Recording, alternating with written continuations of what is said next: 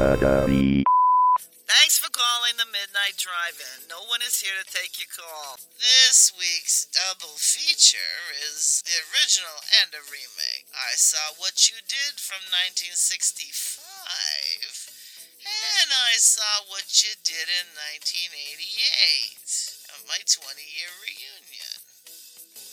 For more info, check out the Midnight Drive-In on Twitter at M N Drive In Pod or find us on Facebook. If you want to email us, send it to the midnight drive in at gmail dot com. Remember, no outside food or drink. Anyone caught performing sexual acts at the drive-in will immediately be taken to the office. Unspeakable things will be done to you. Thanks for calling.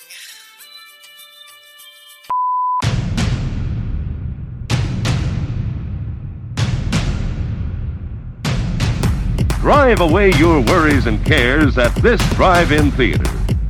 That's why, to familiarize you with the movie rating symbols which will be used by this theater, we present the following guide for parents and young people. X, no one under seventeen admitted.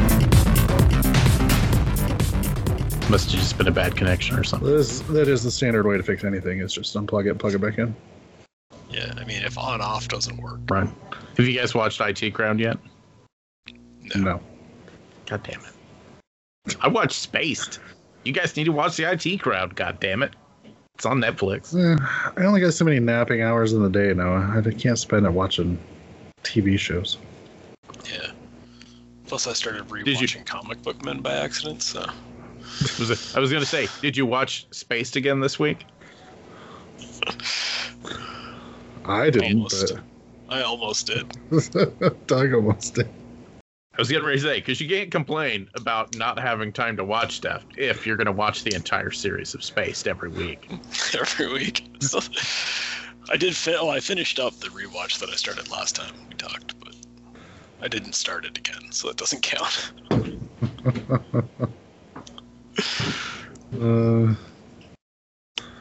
Uh, good times. Did anybody else do anything exciting this week? No, me neither. You know what? The, you know what the best part about the start of this show is? What? There's like no crazy political thing to talk about. Oh, it's been so nice. It doesn't feel. It doesn't feel just, just so good. It's just so good to not have. Just insane shit happening every week. Did you guys see the, the My Pillow guy when he was on uh, Newsmax and they kept reading their legal statement over him speaking to try to not get sued? Oh yeah, that was, that was pretty, pretty fun. That was, and was eventually really fun. The, the host guy just gave up. Yeah, he got up and walked off with that. Yeah, that was, I mean, uh, that was pretty good. I did not, but I did watch uh, them make fun of that guy on uh, S N L. Oh, yeah? And it was pretty hard to tell if, if it was real or not. Oh, That's the my pro- God. Modern stuff. That that cold open takedown of, uh, God, what what the fuck's her name? Uh, Green. Taylor oh, Green. Yeah. Is that her name? Good? Yeah. They, I mean, they fucking eviscerated her. And I think it was worse than anything they'd ever done to Trump. And I mean, and they've done some pretty low blows on Trump. But her, they basically just set her up and was like, these are the things she's actually said. And you were a fucking evil moron. Like, it was, I, I was like, that's fucking brutal. I bet that person's sitting at home fucking fuming. Yeah. It was probably better than what she did, what happened to her today. So she got uh, booted off all of her committees in uh, Congress. So she's a little less uh, dangerous. At least she's not on the my, the only committee. So I know she was on like three, I think. And the only one I really care about is that she was on the education committee. Yeah. Which, what the fuck? Quite the country you guys have down there. Yeah. Yeah. It's good times. Let's talk about something much more fun than that. Like two movies that are, that are Man. pretty close to the same movie. Noah's, yeah. Noah's, Noah's ready this week. He just wants to get the show on the road. Yeah, he already for, for the listeners at home, he already yelled at us for not being ready to go fast enough when he showed up to the uh, call. I did not. I just saw that you were both there, and I was like, oh, cool, I'm here. And then nobody responded, and I was like, did they leave? They got here so early that they were waiting for me, and they were like, nah, fuck it, and, like, wandered off into the desert. Um, no. Well, Noah, why don't you tell us about nineteen sixty-five's I Saw What You Did? Uh, it is about, uh, there is a girl and her little sister kind of out in a super modern looking house that somehow at the same time is like a farmhouse. I'm not exact. I, I think they shot the exteriors in two different locations because it doesn't make any fucking sense. I know. Rich, rich people, rich people live out in the country and then they with a with a ratty animals. Little barn. The uh, yeah, because they don't have they don't farmers. They just have animals because they like having animals. Uh, the exteriors were shot on set. No, see that probably I think makes sense. Very clearly on yeah. set, so it wasn't yeah. surprised, didn't surprise me at all. Yeah, if you looked at the shot, uh, I think as a car was pulling up or something, uh, you could tell the backdrop was like a painting. Yeah. yeah. Uh, so Grohl and her sister, their parents are going out to some kind of weird late overnight business Look, luncheon. Can we all say what what we know it is? They're fucking. They're they're doing swinger stuff. Right. And they just couldn't say it because it was nineteen sixty-five. Although I think if that was happening in this film, it would have been more explicit. I don't know. Because uh, because we'll get into that in a minute. But uh, so I honestly she's got don't, a, I don't. I think it was not swinger stuff. I think they were just visiting friends, but the friends lived far enough no. away that they thought they'd make it a an overnight visit. No. I don't. It, Doug it, Doug can't read between the lines. It was it was nineteen sixty-five. You couldn't put a movie out with people swinging in it and have it be a financial success? Yeah, the, the sixties were known for being such a button-down time where nobody was having any free sex or free love. I'm just saying, in, in corporate cinema, you had to do what you had to do. William Castle movie. Corporate cinema. Uh, That's it, I, I find it crazy that it's nineteen sixty-five. I was thinking that this would be earlier than that, but... No. Well, we'll, we'll discuss all that as we get through the plot. Right. So she's got a friend coming over for dinner until eleven thirty. These people live their lives very late at night. And you know what, and you know what those girls are doing. I mean, come on. They're also sucking. Uh, Frank can't keep his mind out of the gutter this week. I know that much. But basically, they, they stay up uh, uh, phone pranking people and get tied oh. up with a fucking murderer. And actually, remember, in some ways, caused the murder. Remember remember when you could do this shit? You could just prank call people? Can't do yeah. that anymore. No. This, that stopped working a while ago. Right. Uh, yeah. But but that's pretty much it. They they decide to play a game where you, you just call random people and you say, you know, I saw what you did and I know who you are, to, to freak them out. And then instead they call one dude... who basically is like, you saw me fucking. How dare you? Yeah, that one, that one was pretty obvious. That one is not to the innuendo that Brian is trying to add to the movie. Uh, I was getting ready to say that was pretty fucking funny. I'll, I'll give him that because I, I feel like most of their attempts at humor in this are is not very good. But that one, I was like, he goes, he goes. You did? How did you do that? It's nothing secret anymore. And then he uh, hangs up the phone and starts making out with his wife again. Great. I gotta say though, the prank is a good one. It's a fun one. I would. I, I honestly kind of wish that everybody's phone didn't automatically display every number now, because I think I would love to do this to someone. Right. Because everybody, yes, got... I am a man in my forties who still wants to make prank phone calls because I think it'd be funny. Because everybody's got something. It may not be anything like, you know, murdering your wife, as we find in this movie, yeah. but it could be something where you would take a, at least a second and be like, uh, "Are they talking about that one thing?" Oh yeah, for sure. And if you like, if you did it the way they do it, where they call back the same number later and do it again. Uh-huh. Oh, you could really fuck with somebody. You could really drive somebody nuts.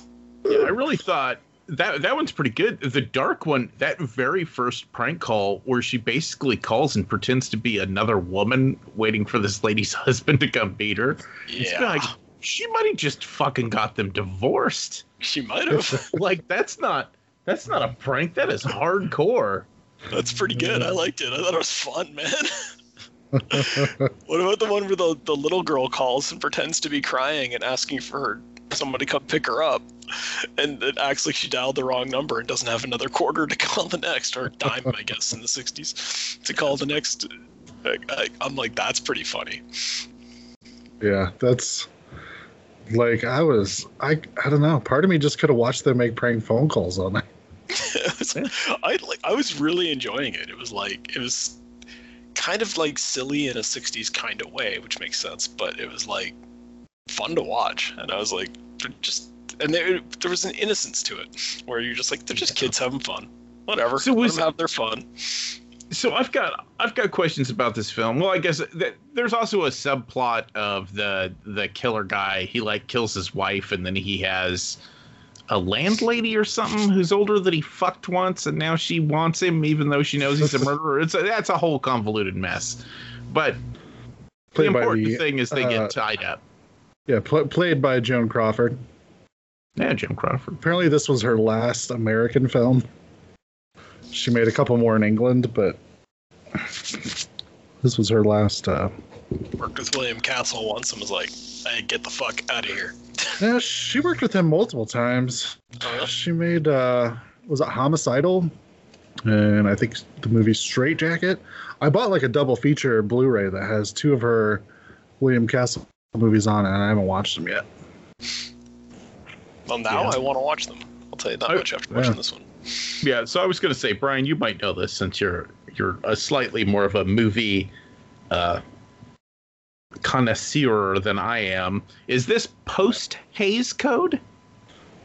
Uh, that I have no idea. Because I'm going to assume so, but the strangest. So. The strangest thing of this whole movie is that these two teenage girls are portrayed as just being ravenously horny at the drop of a hat. And it, um, that is just bizarre to see in a black and white movie that's not pre-Hays Code. You know what I mean? Pre-Hays Code, that, that, that kind of shit was not unusual, you know. But uh, a movie from the fifties or sixties doing that was it, it threw me for a loop. I was like, what in the fuck? From, from what I'm from what I'm reading, the Hays Code officially died in nineteen sixty-eight. Yeah. Uh, but it looks like they were loosening up uh, some of this stuff beforehand. Okay. I was going to say, it, it had to be, because just I, the the shit that they're saying, I was like, I cannot believe how overtly sexualized they're making these two teenage girls. Well, and not, them... not portraying it negatively either. They're just like, they're... nope, girls, be horny, yo. Oh, nope, here, I found something else. The Hays Code was abandoned in nineteen sixty-five in favor of the age-based rating system. Okay, well, there we so, go. Yeah. Well, still, though, this movie would have been made, this would be like the first one that came out. This was the yeah. test. Well, whatever. Yeah. I mean, I, I'm less concerned with that. I, what I was impressed by watching the movie is that the teenage girls are acting like teenage girls. Yeah. Like, that's how I, like, you know what I mean? Like, and even like some of the stuff like you're saying where it's like, okay, they stayed out, like the the kids wanted to have a sleepover while their parents were out of town, and the other dad's like, no, you're not sleeping over at your friend's house when there's no adults there. I'll come pick you up at like eleven thirty. That felt like a real teenager thing to me.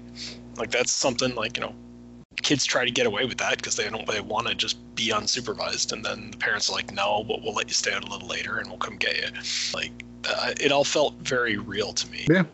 Yeah. And then, yeah. you know, and then they get there and it's like, oh, great, we can do whatever we want because we have no parents. What do you want to do? And it's like, I don't know, prank phone calls, because that's what we've got. Like, you know what I mean?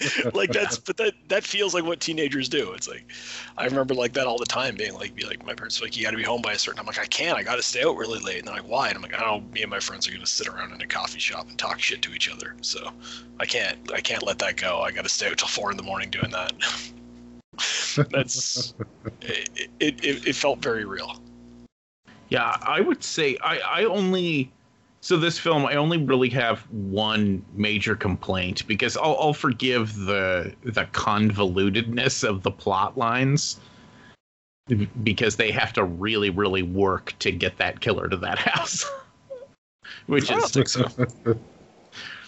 But uh, th- man, the music is fucking awful.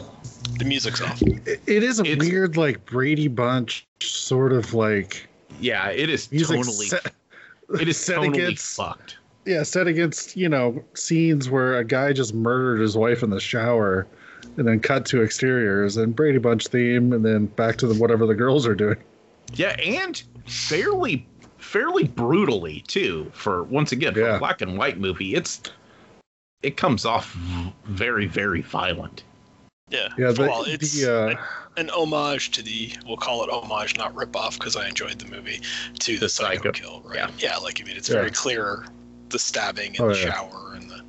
For some reason, they did it wrong, and they had the guy be the naked one, which is... Well, th- from what I read, they wanted to do it, like, sort of backwards, where the guy br- pulls a girl into the shower to kill her, rather yeah. than a guy entering the shower to kill her.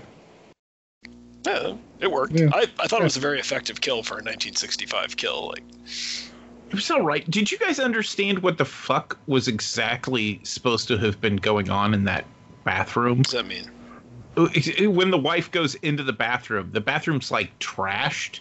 Hmm. And there's like some sheer cloth that it looks like maybe he's been cutting up with a knife or something. Uh, the way I interpreted it was that... Uh, You, they were ending things, obviously. Yes. And he went into the bathroom into a rage while she was packing up her clothes. And then, you know, the phone call happened, and then she went in to tell him, hey, there's a phone call. And he was so mad that he just knifed her. No, That's no, bad. I get the, I get the knifing bit, but why I'm saying is when she goes into the bathroom, the bathroom's already trashed. Yeah, I think. Yeah, I, I think, think he, he's been in there raging about them breaking up or separating or whatever you want to say it. He kind of went in and was trashing the bathroom, and then got in the shower for whatever explicable reason. Okay, I mean, may, maybe. Yeah. I, I don't know, because the wife didn't seem too upset until she went into the bathroom, and then she was like, "This isn't normal." Ah, yeah. And I was, uh, I was like, "Yeah, I get that trash bathroom isn't normal, but I don't understand what he was doing, because it doesn't look exactly like he just was in there flailing and smashing stuff. It looks like he took a knife and was slicing up. up a nightie or something. I don't know. The, the whole that whole fucking thing was just." I, I don't think it, I don't I think the I think what Brian's saying is what they were trying to portray, and I think to your point that they just didn't show it very well. That that's not what a trash bathroom looks like. Like so, um, but yeah, I think he was sure, in there just I'm like pretty sure there's a coat this rack. Shit, like tearing it up. Yeah, I'm, I I was gonna say I'm pretty sure there's a coat rack on the floor. Yeah. Why is there a coat rack in the bathroom? They probably put their well, robes and stuff on it. Yeah. I don't know. Where do you put your robes? It was nineteen sixty-five. On, on a on a hook, like all bathrooms have. Well, they hadn't invented hooks yet. they, hadn't, they hadn't figured out the technological marvel that is the wall-mounted hook. That's right. That's right. Um. So so how do we feel about uh, the girls deciding, well, he seems awesome. Let's just look up his address here in the old phone book. Which kind of weirds me out now that I think about it, that there was a book that just had everybody's address in it. And you could Isn't just, it like, weird? Oh, yeah. And like, yeah. Not that long ago. I just oh. I just literally, like, a couple of days before I watched this movie, I was, like, cleaning out an old drawer, and there was, like, an old phone book in there, and I took it through it in the recycling bin. And I'm like, I remember those things. And then I watched this movie, and I'm like, oh, I'm glad we don't do that anymore. Well, I was going it, it's, it's funny, because now... we think of privacy in such a in such different terms, yeah. where, you know, everybody's talking about how invasive things like Facebook are, that all these people have access to, you know, our pictures and, and all. Ooh. And it's like, yeah, but you used to be able to just get all of somebody's personal information out of a publicly available book. It was just a book. They had them on chains in public places.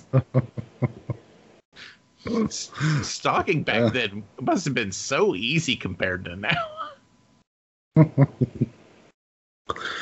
Yeah, that's so weird. Um, but yeah, these was, girls like looking up his address and just driving over to his house. Well, they drive there, and and once again, they're not too subtle about the fact that that one girl's kind of like, I'm gonna go fuck this guy. Yeah, like she's she she's definitely like. Uh... It's funny because she starts off with like, no, I'm not going to. And then she's like, you guys just wait here. Just, just going inside to fuck that guy. it's it's rather entertaining the way it plays out. And then even before I'm going to go fuck this guy, let's go peep through his windows for a while. Right. She wanted to see, see what he I looks like. See I didn't find that, that part heat. to be like too weird. It was like when she got out of the car is when I'm like, ooh, you're crossing a line now. The idea of, of like teenage girls giggling and hearing a voice and being like, he sounds handsome. I want to go look at him. I, I understood that part. Sure. Like, but it's just weird seeing like a teenage girl. Like it should be the opposite. Like teenage girls skulking around outside of his house in the dark. It eh. should be some weird, creepy old man. Creepy old, creepy old man skulking around the girl's house. Yeah, they do get to that. They do. I do like how they set up a bunch of stuff where they're just walking around the property and they're like, oh yeah, we come in here into this garage and the door sticks, so we get stuck in here. Yeah, it's it's a it's pretty heavy-handed how they're setting everything up. Right. I was I was really really worried about this movie because the the opening scene, that's the two girls talking on the phone, and it's kind of done through this weird camera trick that makes it look like two eyes and one's on one and one's on the other. Sure. Uh, but the acting in that one particular scene, because it's not that bad in the rest of it, so bad. And I don't, because it's like, uh, and it's a product of the time. It's that stage acting thing that people used to do in, yeah. in movies that doesn't translate well to film. Yeah. With the uh, like Gidget Goes to the Beach like type music over top of it. Right, right.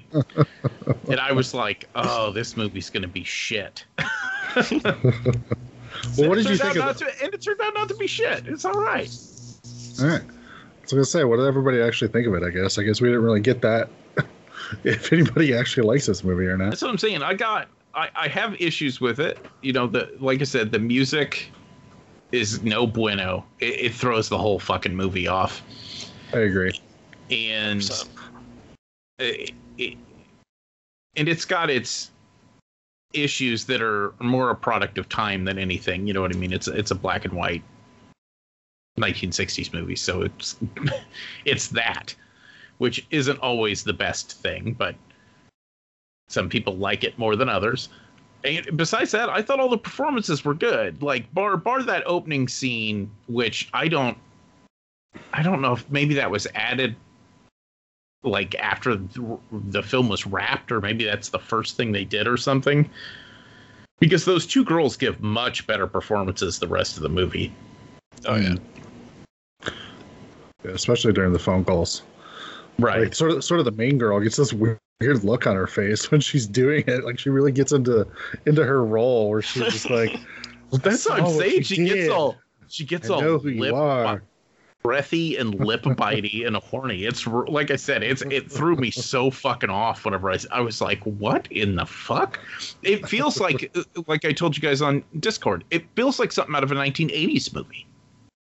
Like, this is yeah. the way that girls would be portrayed, like, except they would both be wearing see-through tops and, like, touching yeah. each other inappropriately if it was the eighties. Yeah. And and played by significantly older girls to make it all seem a little more fun and less creepy. Right, right, right. They would all be yeah. thirty-five. Yeah, I, I have to say, I really liked this movie, I and I'm a little bit surprised by how much I liked it. Um, because I thought, you know, the music and with that opening scene, I was like, "Oh, we're we're we're one of these movies, right? Like, we're getting one of these like sixties teen movies that I'm not necessarily a fan of." And then I, you get into it, and I found I, some of the storytelling was a lot more complex than most films from this era, where there was like, you know, like a little bit of a convoluted plot, which is again sometimes better than an overly simplistic plot, and I thought the uh, the climax was actually pretty tense, and it worked pretty well. There's a, a cool mislead scene in the climax that I'm sure we'll discuss that I thought worked really well and threw me right off. So I've, I, I thoroughly enjoyed this. I'm actually wanting to track down more William Castle stuff now because I'm not that familiar with his work. Oh, really? I know. Yeah, I know I more by whole... reputation. Yeah, I've, I have Castle, like a... Castle was the one who liked to do big... Uh... production things, right? Like not not yeah. in the movie, but when his movies were released, he always liked to do weird shit. Yeah, well, he, it, he was he's the one that the movie Matinee is sort of based off of. Right. Um, he used we to do a lot of podcast, right? No, because oh. I own it on Blu-ray, but I've never actually sat down and watched it. You never seen Matinee? No, it's one oh. it's one that I, I missed, but I've oh. I've wanted to see, which is why I picked it up uh, oh. when they put out a new collector's edition, but motherfucking John uh, Good, son. Castle, yeah, Castle is known for uh, gimmicks in the theater. Um, like he did uh, House on Haunted Hill, Vincent Price, and then of course at the end of that movie, a yeah. skeleton comes up out of the acid pit. And in in the theater, they would have a skeleton that would fly over the audience when that happened and kind of freak everybody out. Uh, the Tingler, they had all the. Um, buzzers on the seats and stuff, and uh for this one he actually had two gimmicks that he used. They were a little little more toned down to fit the movie, which I think is appropriate. Uh so he used a gimmick uh to promote the movie. He put a plastic phone near each of the theater entrances where the audiences would come in and out, and they put up a, like a number they, they could call, and they were supposed to reach a message that would say, "I saw what you did and I know who you are." But apparently the phone lines were like super jammed, so they eventually had to like cancel it because people just kept calling over and over and over again. Oh, really? And uh, I mean, it's good promotion, I guess, but did, it was just like did, too much. Did you guys you guys watch this on Archive? Yeah. Yeah. Did yeah. you watch through the credits and see the like kind of bonus features at the end? Yeah, yeah, yeah. Where they have the yeah. Castle stuff. It, I, I like that. I like that because it's William Castle claiming that he, the world premiere will be at this very theater, but he never mentions yeah. the name of the theater or the name of the town. So quite clearly that promo was used everywhere, and they claimed that they were always doing the world premiere, which made me laugh because that's a yeah. Lloyd Kaufman move. Oh, totally. And plus, he said he was going to be there, and I'm sure. Sure, somebody would be like, "Oh yeah, you know, you just missed him. You walked by." um, and then uh, the other gimmick he used was he had like seatbelts installed, yeah. so that you would not be shocked out of your seat during this movie. It's fun. Yeah, I, I bought like a like that now. I bought like a collection of his stuff from a, a movie from a distributor called Indicator, which. Mainly uh, runs out of the U K, but all their stuff is region free. And uh, I think it'd be a good excuse to go back there and watch some more. I have to put some more stuff on the list. That sounds about I'm tra- right. I'm trying to remember. I think in Matinee, the whole joke is that they're getting ready to premiere a movie, and I think it's called Mant. Yes. M A N T. It's like a fly knockoff. Yeah. And they have a guy running through the theater in a giant costume and everything, and these kids yeah. end up locked in the bomb shelter underneath. Yeah, totally. When we uh, were doing our double features back in the day for Drunken Zombie, we showed House of Haunted Hill, and we could obviously couldn't string up a skeleton to fly over the crowd, but when that scene happened, we just had Wes run out with a skeleton on a stick, and, like wave it around. Got a, got a pretty big ovation from the audience. I would have just had Randy fucking just chuck a skeleton. Just, uh, huh, huh. Just bean someone in the head with it. Um, yeah, I mean, I think I agree with both of you. Like this, this is the first time I've seen this one. I had seen the eighties one before.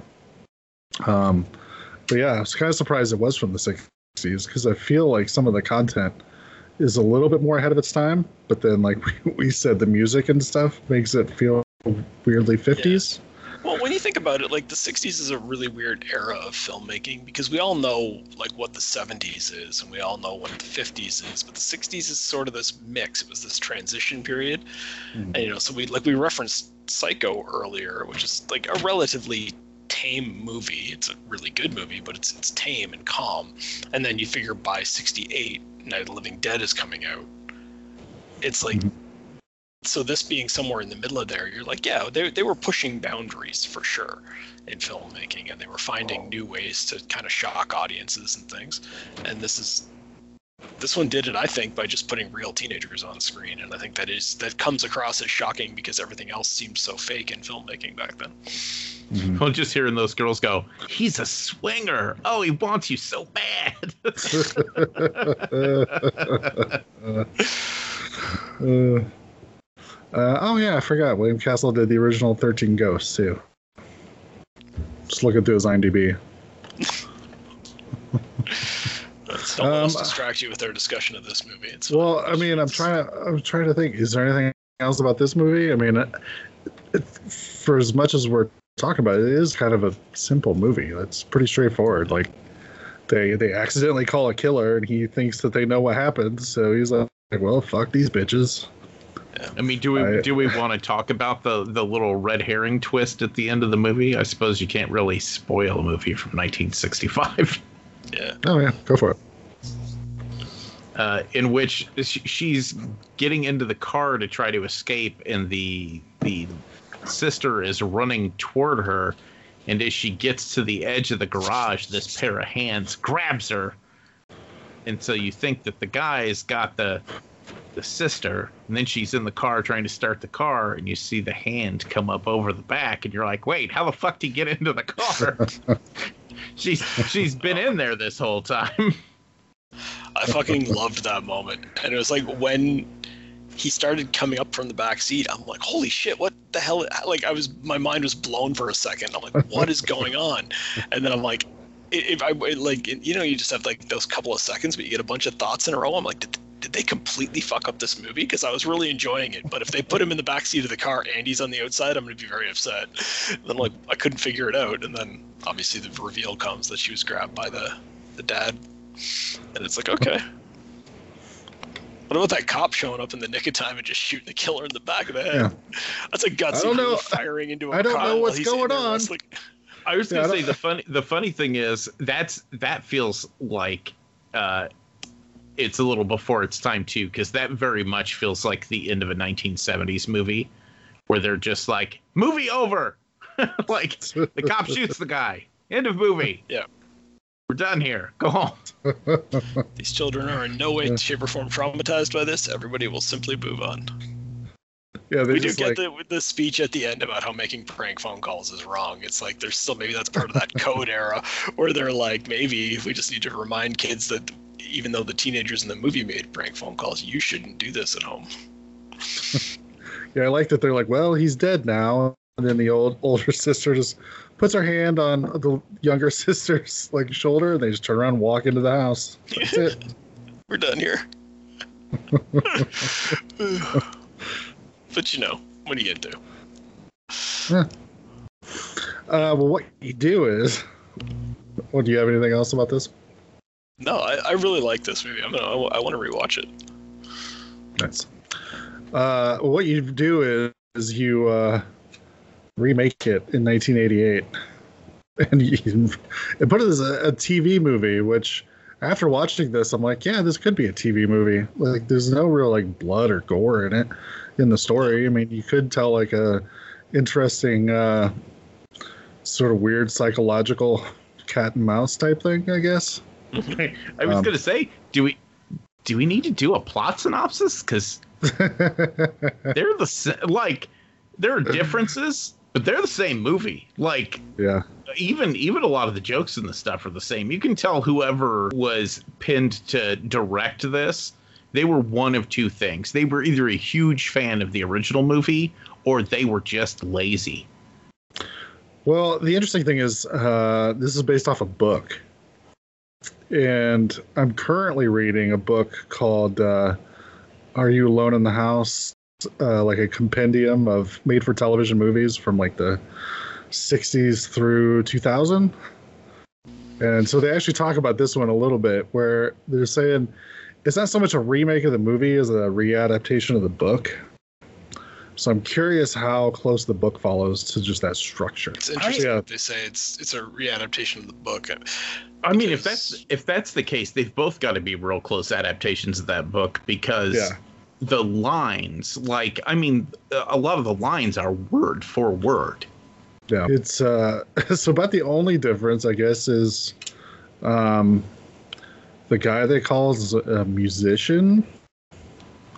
And they had a lot of weird backstory to him, where his brother's there, and uh, I found yeah, that was the weird part to me, was the brother, because instead of it being like the woman that he's now sleeping with, despite his wife having moved, you know, was moving out at the beginning of the movie, this is he proposes to a girl, she says no, and then he kills her, and then his brother is there, and his brother just keeps hanging around.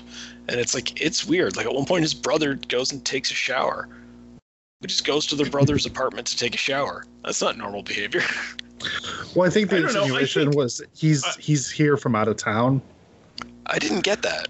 I was I was going to say, I think it kind of makes sense by the end, just because once you find out that Robert Carradine's character has had a lot of mental issues in the past, it yeah. is, it's pretty obvious that he just lost his job and he's all this stuff's going on, and the brother is concerned about him having a yeah.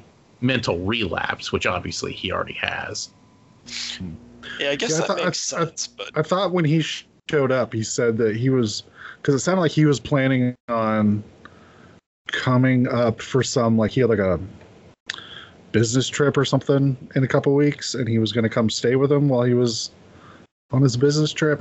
But then he just showed up, and he's like, oh, it got moved up early.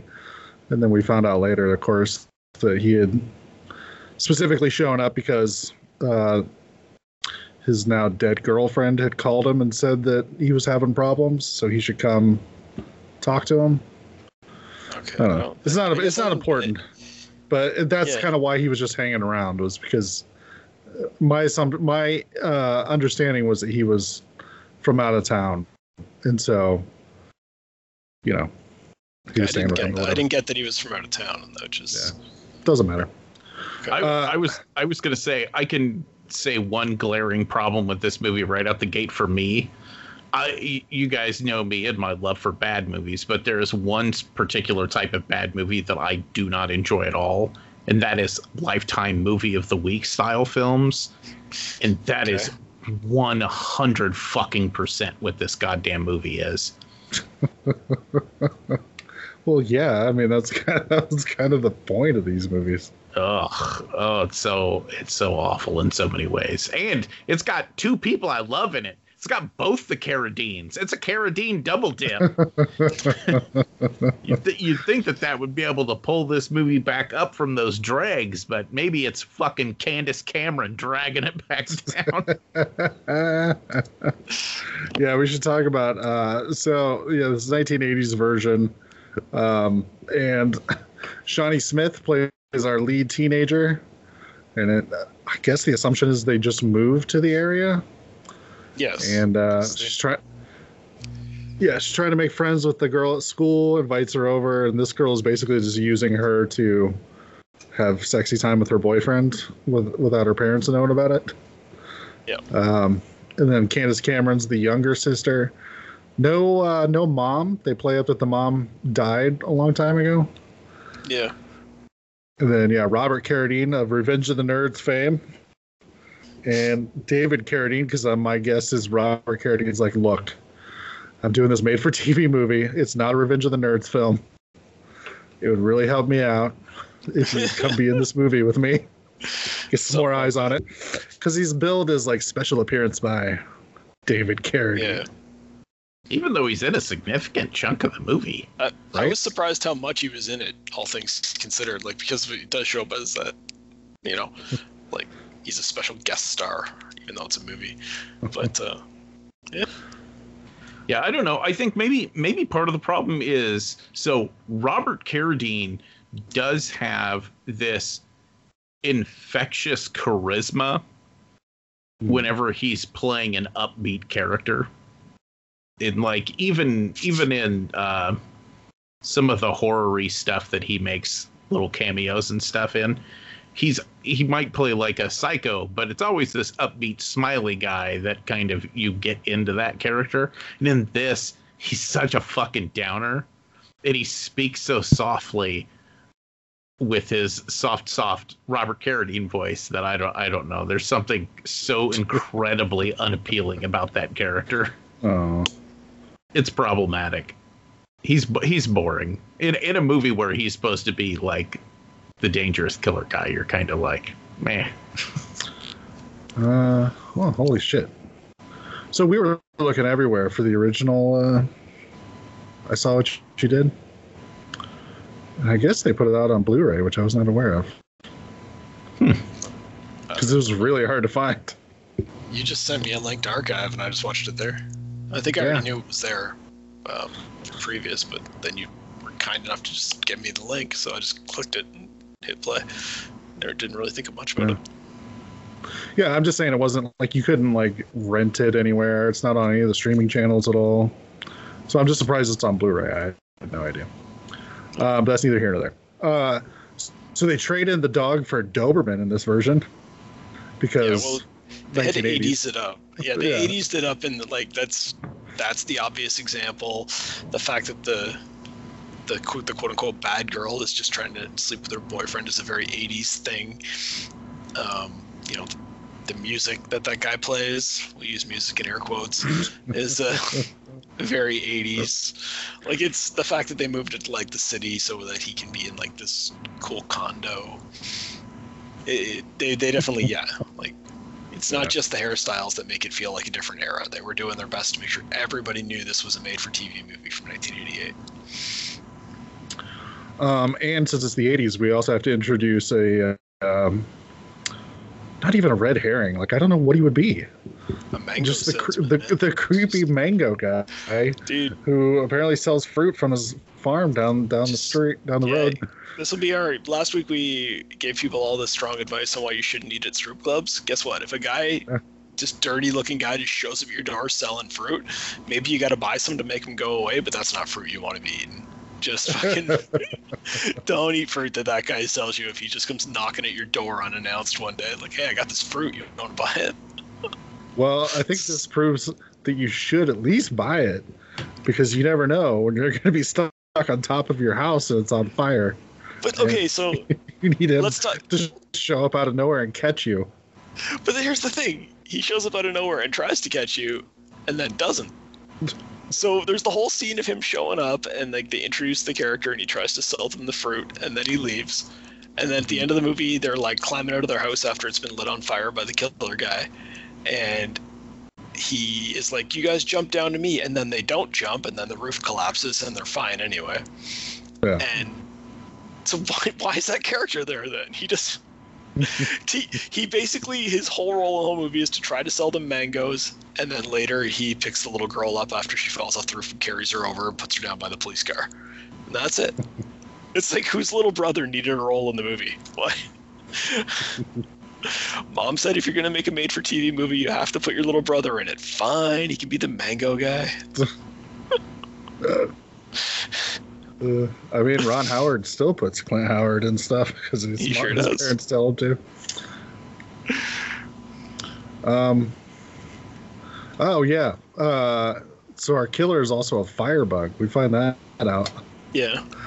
that, that's his big thing. Apparently he killed, killed their parents by... Uh, setting the house on fire or some shit. Yeah, it's kind of alluded to. We don't get all the details, so. And then uh, he's gonna he's gonna kill his brother, and then I guess kill himself um, by lighting the place on fire. Yeah. Doesn't obviously, but then, but then yeah, sets their house on fire. Yeah, at least the at least him being a pyromaniac makes one scene make sense. The scene where he's gonna. Uh, burn David Carradine. He opens that closet and grabs that gas can, and I don't know if you guys paid attention, but that whole fucking closet is filled to the brim with those gas cans. Oh, yeah. Oh, I didn't notice that. That's funny. Like you could only you're you're you're only seeing them in profile, so it's just the the red with the yellow stripe at the top and bottom. But yeah, if you look behind it, the whole closet filled from floor to ceiling with gas cans. And I was so confused those... when that scene in the movie happens. I was like, wait, why does he have a closet full of gas cans? You just needed like a pane of glass, like in front of in front of the door. It says like break in case of mental breakdown or something. So on a slightly more serious note, what did you guys did you guys prefer the version of the story where the guy just sort of snapped and killed his wife, or the version of the story where the guy is this maniacal killer? Because I kind of liked the original better. I like the idea that this is a guy yeah. who just kind of snapped, did something stupid, and then he gets this phone call, and that's when he kind of is, oh, yeah. is trying to just trying to cover up for this one thing he's done, as opposed to this guy who has a history of violence and is a you know just keeps gas cans in his house for the next time he has to kill somebody, kind of thing. Yeah, I I think I prefer the original too. Uh, I had seen this version when it was ran on T V back in the day, and I remembered a couple things from it. Um, but on a rewatch, especially comparing the two, um, I feel like there's a little bit more wrong with this movie than there is the other movie. Yeah. And maybe the sixties setting just puts it in a nice, quaint, like out of time sort of setting for me, whereas this is like, I think eighties the story, to the most eighties. Yeah, the story still works in the eighties. Like I think yeah. that's that element's fine. I just feel like it's more the like I say, I don't I don't like the I don't love the idea that he's the psycho that they happen to call. Yeah. Because you feel like in all those girls did was draw the attention to themselves. He would have just been killing somebody else if if it hadn't mm-hmm. been for that, and that's less interesting to me. And yeah. you know, maybe in like yeah, a, I... a slasher style movie that would be more fun, right? Like, but in mm. this more of a kind of I guess a thriller, I would prefer it to be. I preferred that the other guy wasn't as good at tracking them down and stuff because it, oh. it makes more sense. Um, I think I like uh, I like the idea of the other guy, the original guy. That he's just having a horrible day, which is a weird way to talk about killing his wife. No, but yeah. like he, he snaps, kills his wife because she's going to leave him. And then he's like, fuck, I fucked up. But at least this weird lady next door who wants to jump me is going to help me fix all this. And then he tries to fix it. And then, yeah, gets a random phone call. I saw what you did.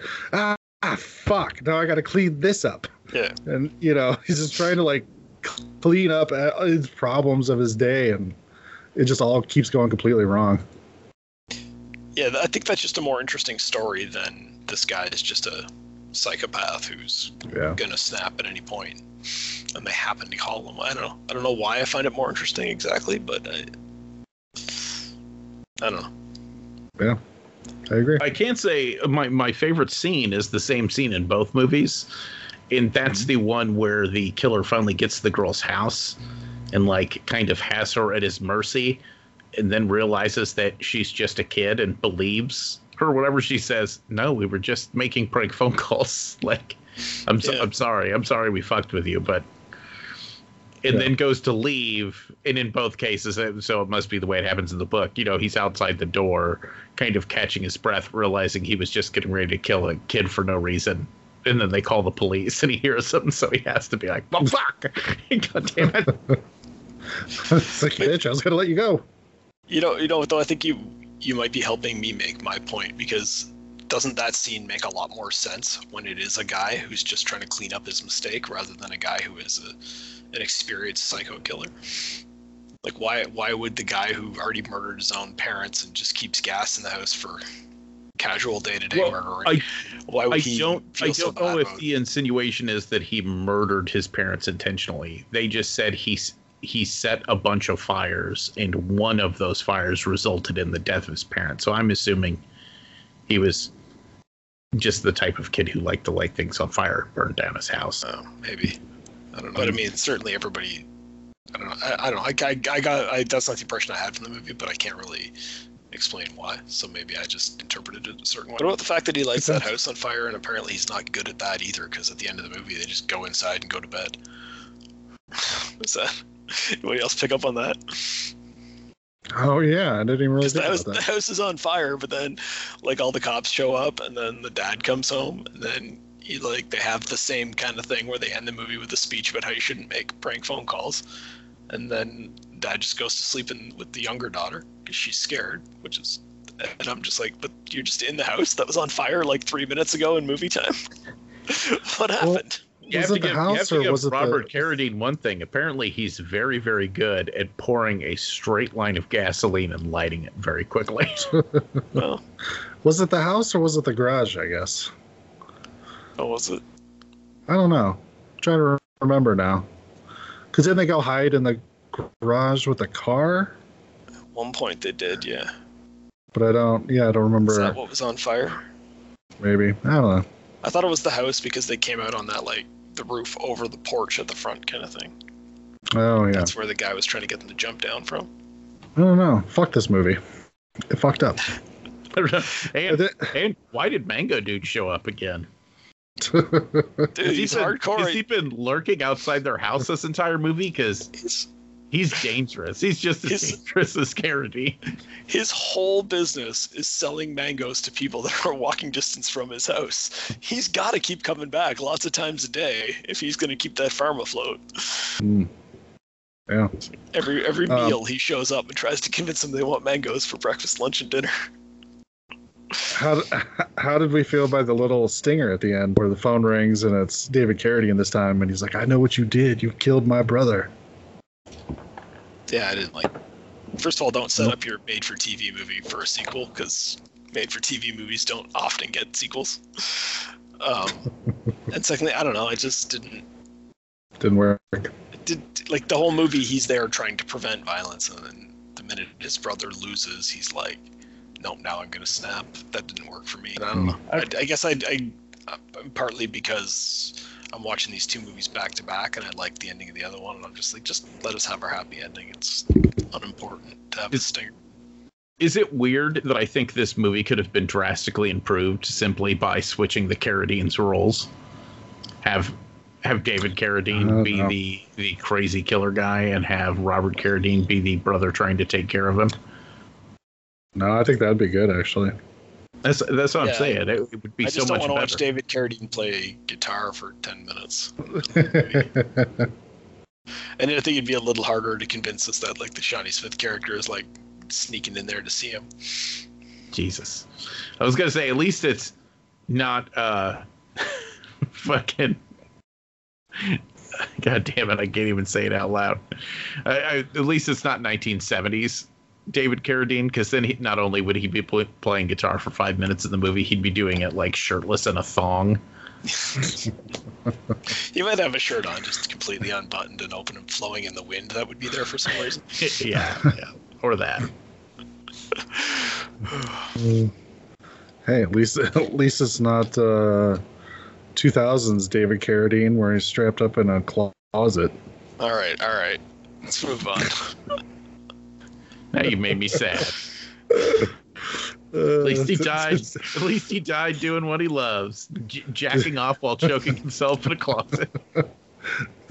Did you ever hear Adam Carolla talking about that whole thing? No. Where he's like, he's like, he's like, I don't understand. Like back, back in like the old Hollywood days, like people never would have known that David Carradine died strung up in a closet. He's like, you know, the housekeeping would have found him. They would have been shocked. And then they would have taken him out and laid him on the bed and dressed him up in a red, white, and blue gi, pair of nunchucks in his hand.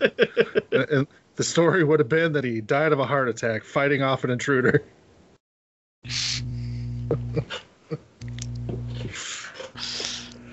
uh, anything else about this movie, I guess, before we... Uh, well, I uh, I feel like we've on? been bashing it. I, I, I don't think I hated it. Um, I didn't hate it either. It's just I just watching the two back to back. I think one was so much better, and yeah. it, fe- it really feels like this movie was just like they took the previous movie and were like, how could we make this more eighties? And they just kept doing that until they went a little too far. Yeah, yeah. It but just it was, I, it it had issues, and like I said, that that the aesthetic of those Lifetime Movie of the Week things, there's just yeah. something about it that just gets all my hackles up. I just I hate them.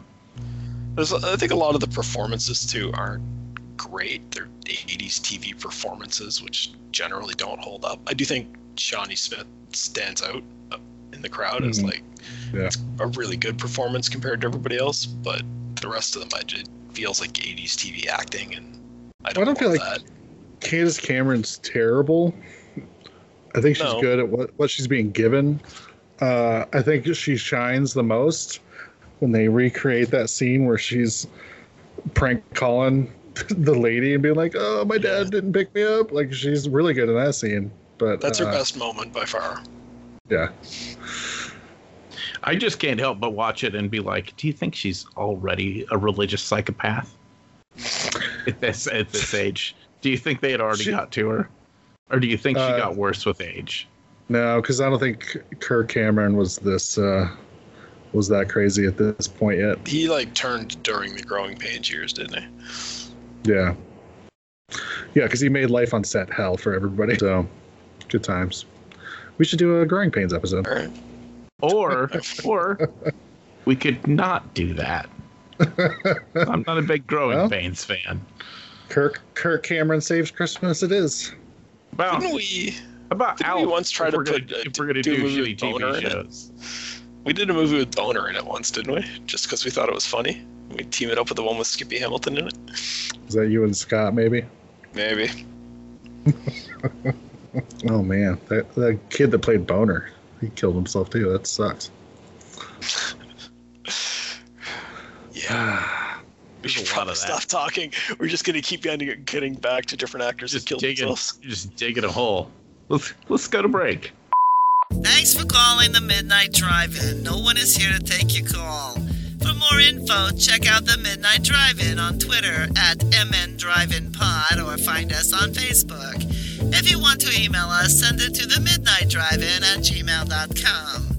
Remember, no outside food and drink. Anyone caught performing sexual acts at the drive-in will immediately be taken to the office. Unspeakable things will be done to you. Thanks for calling. Uh, all right. Did anybody else watch anything? Yeah, who watched Spaced this week? I, I I watched very literally only uh, not enough worth talking about. Um, I, oh, I this, watched this is one gonna be more a short episode. Oh my god, one one more episode of The Stand, in which okay. my complaints still hold true and the good stuff still holds true. So I don't know where that's putting me. I'm I'm probably gonna finish out the season just to see. I don't know if it'll be worth watching another season. Yeah. Uh, And then I watched a stand-up special called Nanette on uh, Netflix, which w- kind of got recommended because Char listens to, uh, what's that comedian's name? Mike Birbiglia's podcast. Oh, yeah. Okay. And, and he was interviewing this chick. And it's it's really good, but it's complicated. So it's like... Well, like the first seventy-five percent is just, you know, it's just straight up comedy. It's this um, kind of androgynous lesbian comedian who uh, was born in Tasmania doing fairly funny comedy stuff for three quarters of it. And then at the end, it kind of takes a little bit of a hard turn and gets real, real serious. But it's still real good. I don't know. It's one of those things that I think people should watch it. Because she kind of weaves comedy in with some very serious issues and then kind of goes to town on it at the end. Because I don't... Do you guys know anything about uh, gay rights in Tasmania? No. No, I'm not up to date on that one. Yeah, so being gay was still illegal up to like nineteen ninety-seven. Oh, so, yeah, so bad. Bad is what it is. But yeah, that's... I'm not in favor of that. Controversial stance. Right. Right. And and so I, I don't know, listening listening to this person talk from the perspective of not just not just being in a uh, a mitigated class of people, but somebody who grew up in a society that was just abjectly against their existence, and how bad that is for you health-wise, like what it does to your fucking brain. But it's it's really, it's it's good. It's worth watching. I highly recommend it. There. That's it? That's it. That's everything I want, other than WandaVision, which I watched three times. We'll get there. What about you, Doug? See, uh, I got a little more than that to talk about. Um, first thing I watched... Well, I finished my Spaced rewatch that I had started last week. I finished that like a few hours after we were done the podcast. So is this like four weeks in a row we talked about Spaced? Yeah, but I I won't say anything more about it. Just we, we did enough. Um, but I, I feel like, you know, I don't want to leave people hanging. I said I was halfway through season two last week, so I did finish it up. And skip to the end, which I, I like to use that on my wife every once in a while, like when she's talking. Yep. She's she's not a big fan of that. No, no, she doesn't like it when you tell her that. No, she's explaining something, and I'm just like, and skip to the end, and she just looks at me like, I want to slap you in the face so bad right now. uh, anyways, guess we are gonna just have a Spaced corner every week now. Want to hear about some movies I watched though? I did watch some movies. Sure, sure. Um. So I watched a movie called Blackway.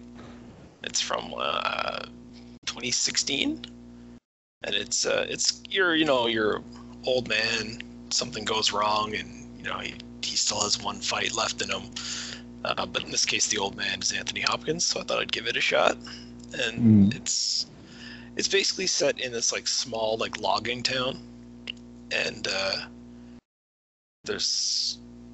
Anthony Hopkins plays this like semi-retired logging guy, and there's this former cop uh, played by Ray Liotta that is just kind of like cop turned local criminal mastermind who runs like all the local drug dealing and shit. And basically this Blackway guy has been harassing uh, Julia Stiles, so she goes looking for somebody to help her, and eventually it's uh, no nobody will help her, so Anthony Hopkins' character steps up, and they spend most of the movie just trying to track this guy down so that they can... It starts with, we're going to talk to him. And then they're like, well, if you're going to talk to him, why are you bringing a gun? And why are you all this, right? Um, so it's pretty good if you like that type of movie. I do like that type of movie. I, that sort of old guy that has one fight left in him trope mm-hmm. works for me quite often. Um, yeah, I know uh, you watched another... version of that that I was pretty excited to chat about. Yeah, I, I did. We'll get to it in a minute because it's it's my yeah. favorite in the in the subgenre, you know. But yeah, yeah. You know, if if you like this sort of thing, it's just a it's sort of a thriller. I was a little worried with Anthony Hopkins being in a twenty sixteen movie that there'd be some you know real cheesy cutaways to a much younger uh, stuntman, but they don't do that. You know, they have a, what they do is they have one of his co-workers from the sawmill that joins up with him, and it's a younger guy that can do some of the like actual physical f- punching and stuff that they need done. And uh so yeah, pretty good, you know. Um again, a, a little bit a little bit uh, predictable, I guess, in the way things play out, because you kind of you know who the good guys are at the beginning of the movie, and you've seen movies before. But probably, if you're if you're a fan of this podcast, you've probably seen a couple movies. You've probably seen a movie before, I, I guess. Uh, most people have seen movies before, so. But uh, yeah, I enjoyed it. Um, not a, not a lot to say about it. I think what saves it from being just you know your typical direct-to-D V D type movie is really the performances, because you've got Hopkins and Stiles and Ray Liotta, so it's like significantly better than. Um, what you would expect from kind of a lower budget version of the story. And uh, I, the one storytelling technique they use that I do like is they kind of have, it starts with this girl looking for help because she's being harassed, but as they go through and they're like looking for the guy and they meet up with different people, you sort of get these flashbacks telling stories of what this guy has done to other people to just let you know how evil the Ray Liotta character is. Um, Obviously, the first sign is that he's played by Ray Liotta. Like, it's not really... I don't think he can really hide that he's evil at that point. He's not going to be the good guy of the movie at the end. But uh, It worked for me. Nice. Um, and then for some reason after that, I decided to rewatch a two thousand nine Grindhouse movie called Run Bitch Run. I don't know what enticed me to. I but have you ever had a weird moment like that where I'm like, I remember that movie that I saw once like a decade ago. I should see if it's available on one of the streaming services. Hey, there it is. And it's like, all right. So, um, do you, have you guys ever seen what, it or anything? I have not seen it. Okay. So it's. I think I, I think I wanted to, and then I just never did. And then at some point, you're just like, well, I'm probably never watching that movie. So yeah. It's. Uh, do you guys remember that? Like in like the mid two thousands, there was like I guess it was post like Grindhouse coming out in theaters. There was like that kind of revival of like real grimy, just disgusting, unredeemable yeah. films that came out. Yeah, there was. Yeah. It seems like there was another one. What the fuck was it called? This was like it was around the time of the I Spit on Your Grave remake and things like that. Um, I want to say there was one that was like Smack That Bitch or something. Yeah, something like that. I never saw that one, I don't think. There was one yeah. called, like, Red, White, and Blue as well that was sort of the same sort of just, like, again, just dirty, grimy, gross, lots of unnecessary nudity and inappropriate speaking. And uh, yeah. Bitch Slap. That was the name of it. Okay. Yeah. But, um, yeah. So anyways, that, apparently that's the kind of movie I, I see once and go, I should watch that again, because that had no redeeming qualities whatsoever. um... And sometimes yeah, you just need what you need, man. Yeah. And anyways, I on that level of just like, oh, this is just gross and disgusting, and there's absolutely no good reason for anything to be happening. Like the plot line is literally two schoolgirls are traveling around selling Bibles to raise money for their school, because like, why not lay it on real thick how sweet and innocent these girls are. And then they uh, they run afoul of like a gang of criminals and get uh it's basically they get one gets murdered, the other one gets raped, and they think they kill her, but she survives and comes back to uh, exact revenge. Um, so pretty typical Grindhouse plotline, but it is I think done in a way that it is meant to pay homage to the the classics. Of the uh, of the disgusting, irredeemable film subgenre, like the, the the main group of bad guys is like, I think a, a direct tribute to the Last House on the Left group with the two guys and the girl, and then there are shots after the one girl's been raped and they they've, they've left her for dead. There's shots where she's wandering through the woods that are very reminiscent of I Spit on Your Grave, and then she like. Started the movie in a schoolgirl uniform, then she walks around naked for a while. Then for her revenge spree, she comes back in the typical nurse's uniform that is uh, associated with that Swedish Grindhouse movie that's name I can't think of right now. Tarantino references it a lot in his films. Yeah. So, you know, I think it's pretty obvious what they were doing there, and I don't think I remembered that from the first time I watched it. So, kind of interesting that they were able to make like a make an entry in the Grindhouse subgenre while also paying tribute to the ones that had come before it in such a hands-on kind of way. So, mm-hmm. if you're ever in the mood for that sort of thing, then you can, this is probably a a good movie, but it's not. Hey, maybe don't maybe don't watch it with the wife, Brian. That's I guess what I'm saying. If she was offended by your other joke, this probably one's probably not for her. Yeah, I mean, she probably wouldn't find it interesting, but she wouldn't really care about. No. Whatever. All right. She, she she would just be like, "This is boring. I'm going to the bedroom to watch something else." So then, uh, yeah. So my follow-up to that was a sort of a modern-day take on a not entirely different story, but uh, way less grindhousey, more thriller-oriented. Which uh, twenty twenty movie called Alone. Have you guys heard of this one? No. So, uh, story is real basic.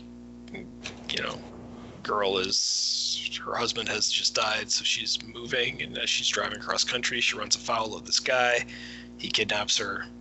She escapes, and the last like forty-five minutes of the runtime is basically he's chasing her through the woods, and she's you know Believe it or not, she hurts her foot, and then she falls in a cold river, and all the things that would happen when you're running through the woods.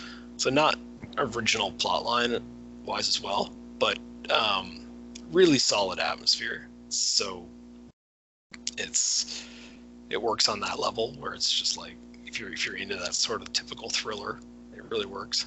Um, very intense. There's a there's even a scene where fucking she meets up with like another hunter, and you're like, okay, it's pretty obvious. Like I've I've seen this type of movie enough times. We know where this is headed, right? She's gonna meet up with this other hunter. She's gonna think she's saved, but she's not really, right? Um, and it's it works really well because you've got good performances and great atmosphere going.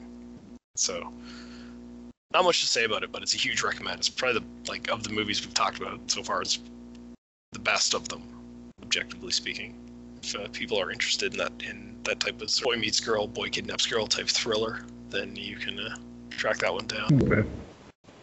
So it's it's again kind of hard to describe exactly what you like about it when it's just the same story that's been done a hundred times, but this one is just done better. Yeah. Yeah. So, it uh, usually depends on the filmmaker. Sometimes they yeah. can take a tired plot and I add some who, nice spin to it.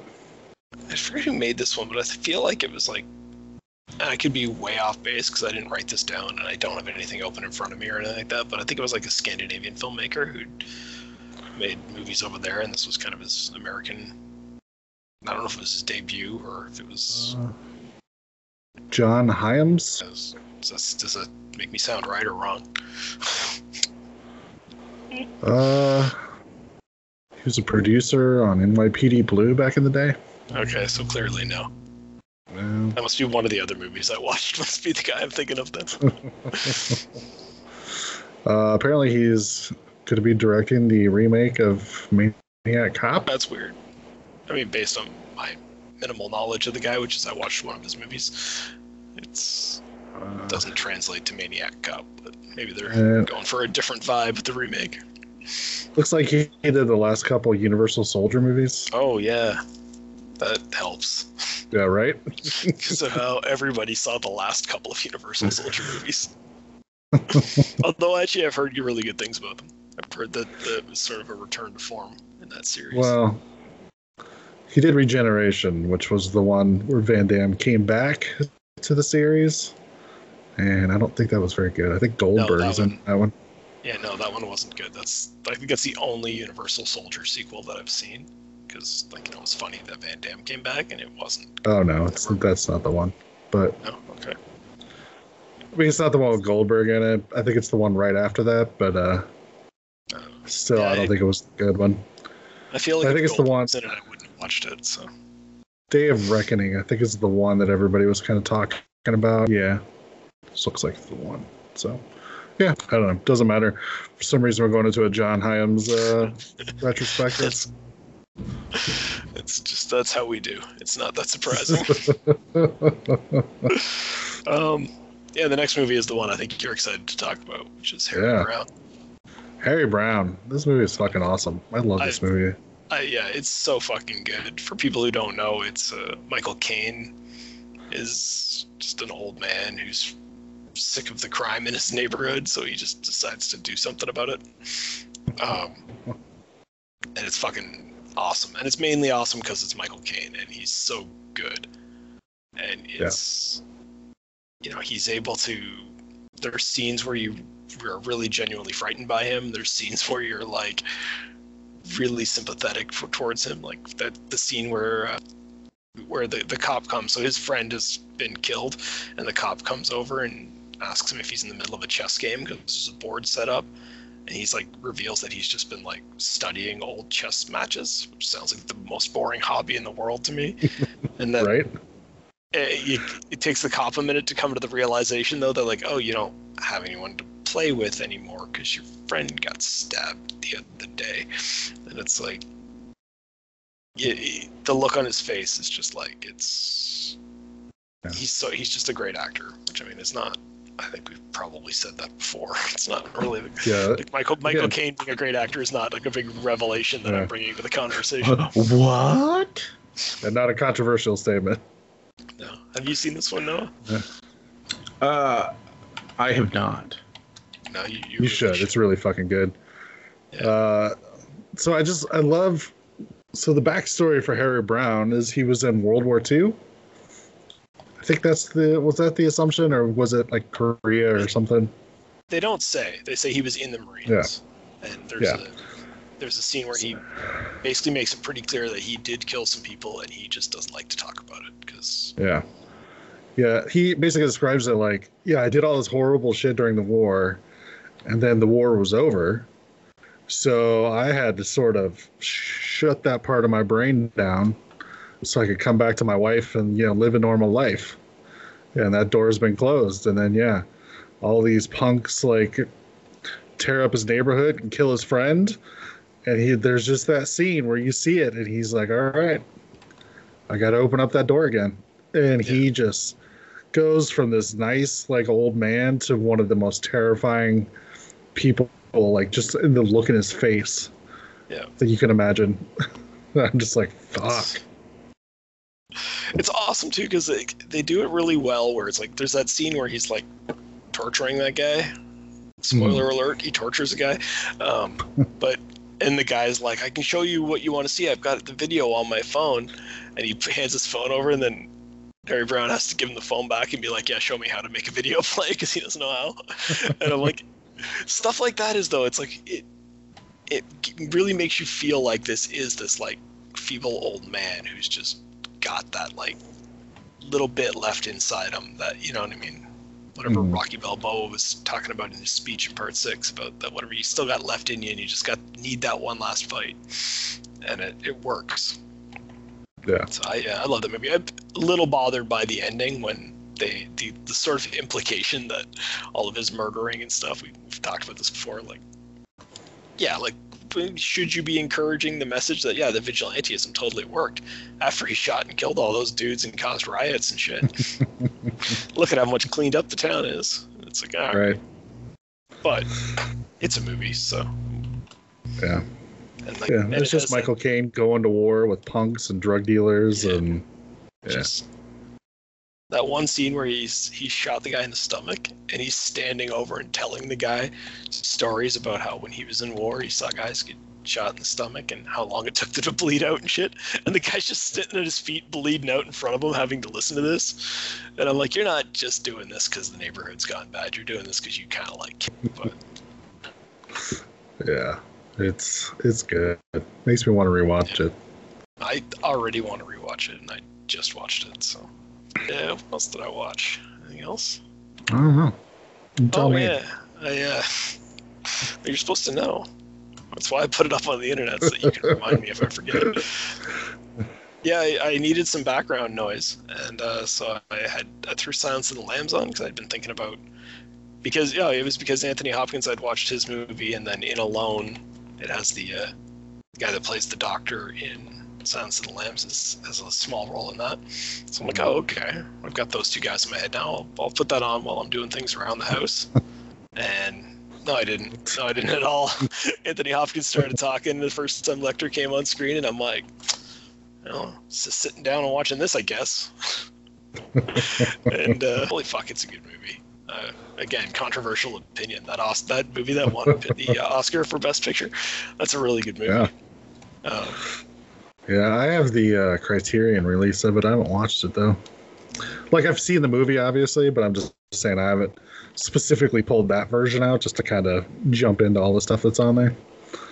I mean, there are a, a couple of scenes in it, um, which are a little too nineties, a little like, you know what I mean? Like there's a little bit too much of that gloss on it. And you're like, like the scenes where he's actually doing some of the killing, and you're like, I don't, if this movie had been made later, these would be really dark, disturbing scenes. And if this movie had been made earlier, these would be real fun scenes, but because it was made in the nineties, they're just a little bit off, um, but mm-hmm.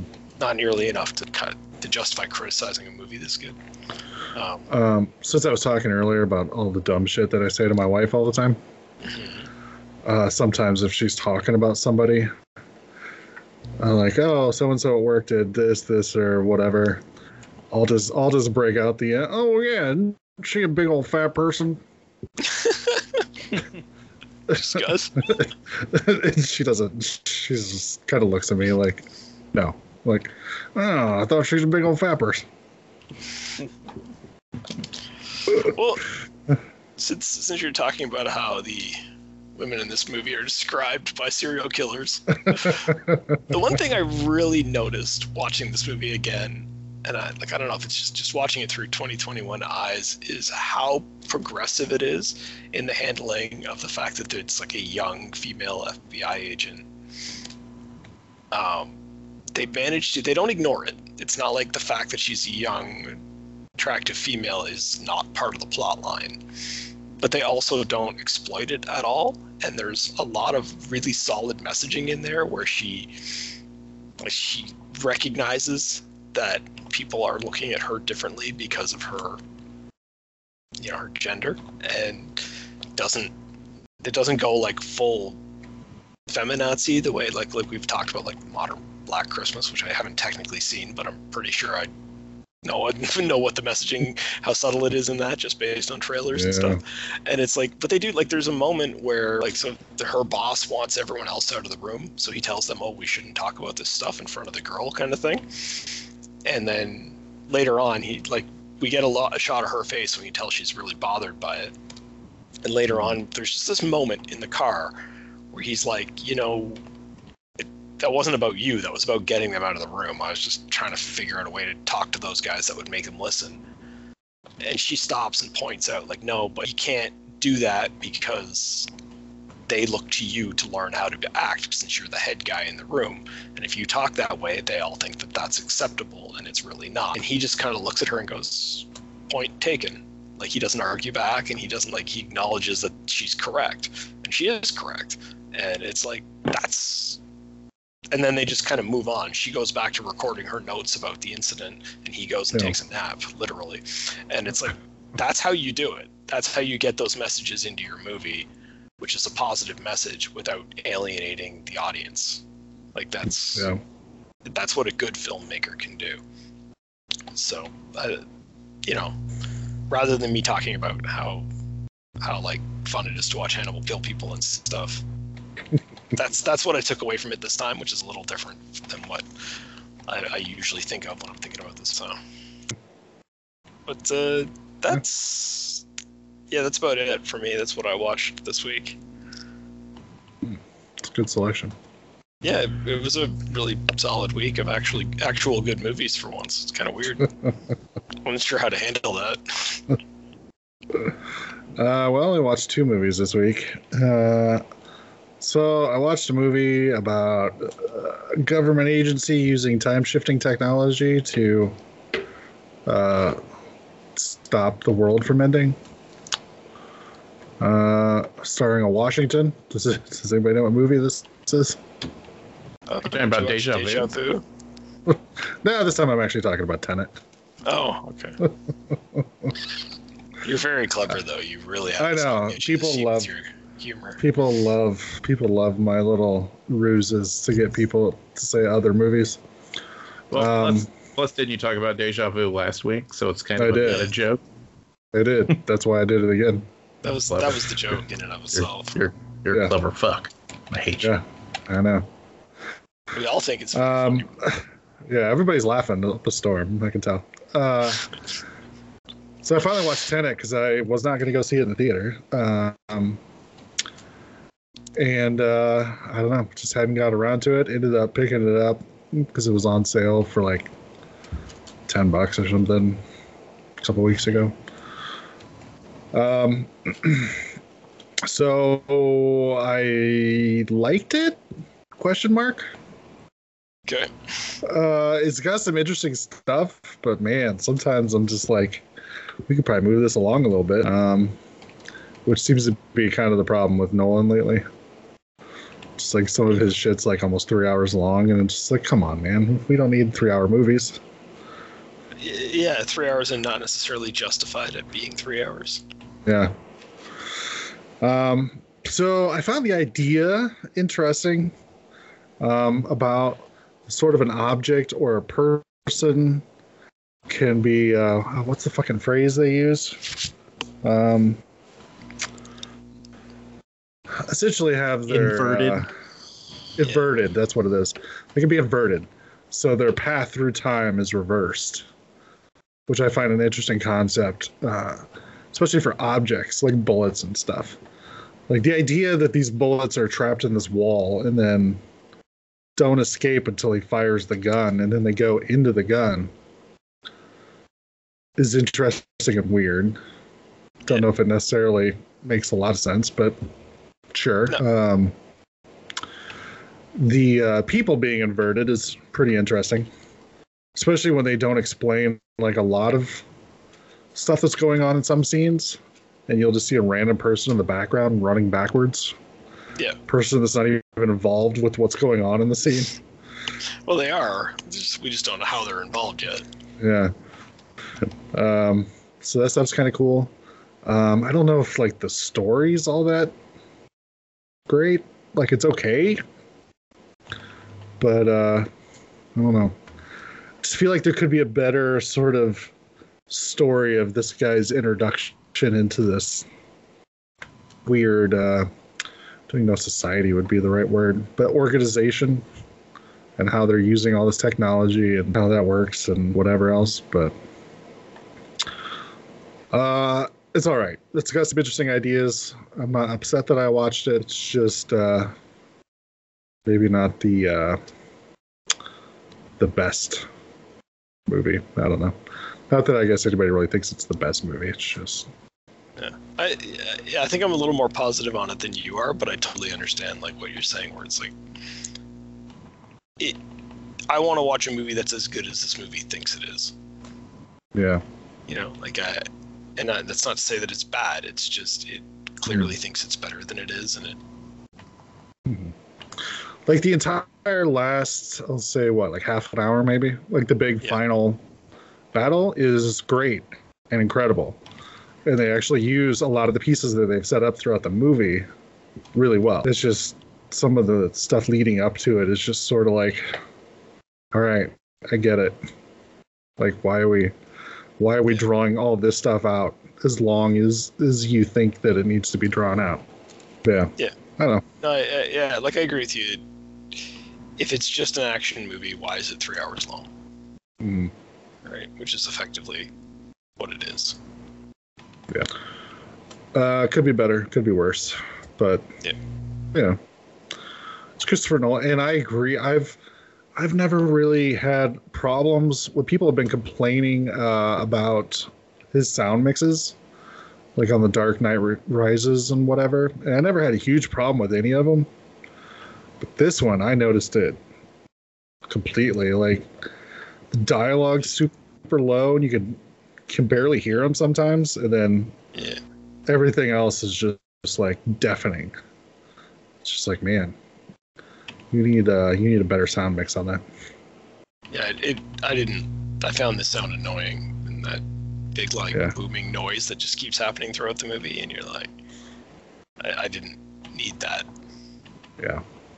But. Yeah. Uh, the other movie I watched was Annihilation. Um, Natalie Portman, her husband. Oh, right. Yeah, yeah. Goes uh, missing or whatever, then comes back. And turns out there's something wrong with him. She goes to check out, or she taken? I don't remember. It doesn't matter. Oh, she's taken out there in an ambulance. They get to a hospital, and then she's kind of abducted.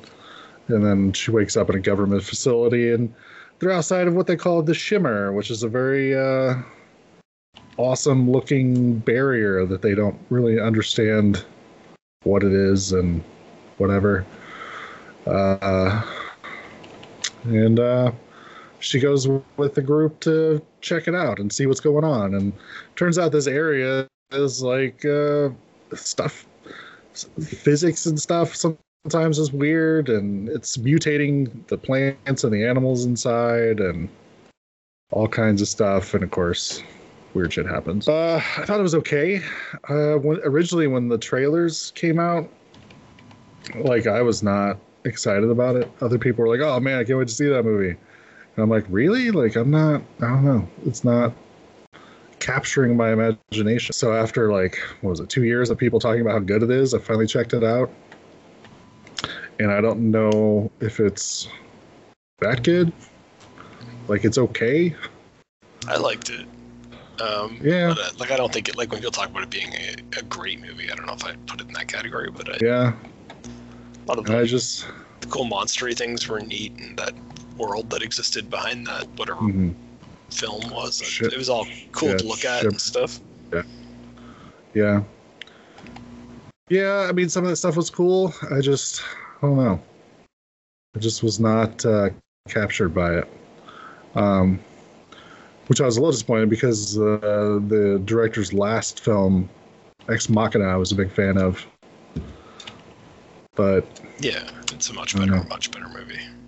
Yeah, this just didn't capture my imagination. And then uh, sort of after the ending and stuff, I don't know. I felt like I've seen other movies do sort of similar things better. So maybe I just wasn't, uh, I don't know.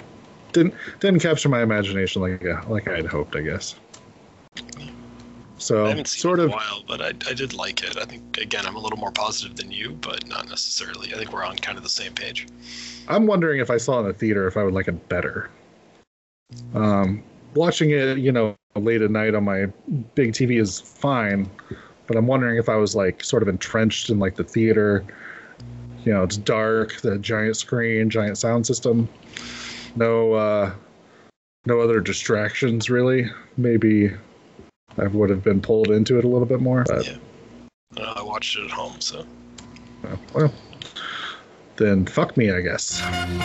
Here's a brief glimpse of some of the truly fine pictures we've scheduled in the near future. Uh, all right, Doug, what are we doing next week? Oh yeah, shit. Hang on. Forgot that was my job. um, let's fuck it. Let's go there. Why not?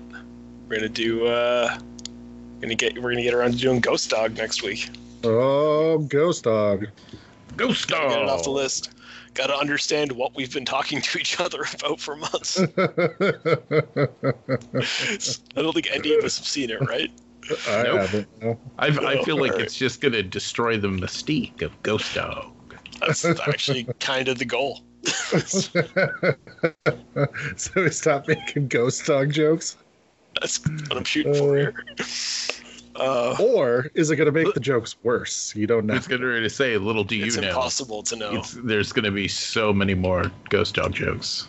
It's just me setting it up because I know next week it's going to be all Ghost Dog jokes, but... After that, we don't. Um, we teamed it up with the film Dead Man from nineteen ninety-five. Yeah. Because they were both, both directed uh, by Jim Jarmusch. Yeah, Jarmusch. Jarmusch. I don't know. How to, I don't know how to pronounce his name, but uh, he made both those movies, and uh, this is sort of a spiritual sequel to the previous Jim Jarmusch episode we did, or I did, which when you guys were both off for the week. I liked those movies, so I'm hoping I'll like these movies. It's extent of the logic of why we're picking them. Yeah. Uh, all right. Well, is it WandaVision time? It seems to be, yeah.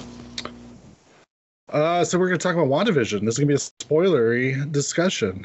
Um, so if you haven't watched the show yet, now would be a good time to shut it off.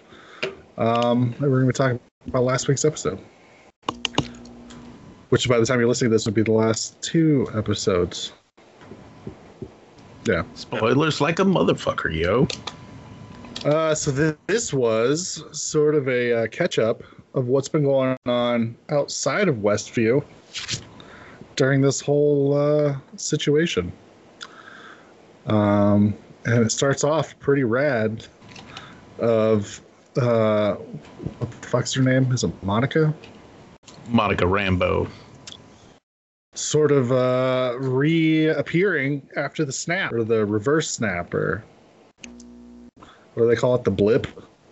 The de-snapping. Yeah, the de-snapping. I like that better. Um, which I really like this scene because I just love the chaos of it. Of just, especially in a fucking hospital. I, I was going to say, I like the, I like the fact that they finally did that because... Mm-hmm. You know, that we the only other unsnappings we've got to see was in uh, Spider-Man, where, you know, it was all played up for mostly comedy. Yeah. But people have been talking forever about all the problems of, like, what happened to people that were inside of airplanes? Did they just yeah. reappear in the air and fall to their deaths?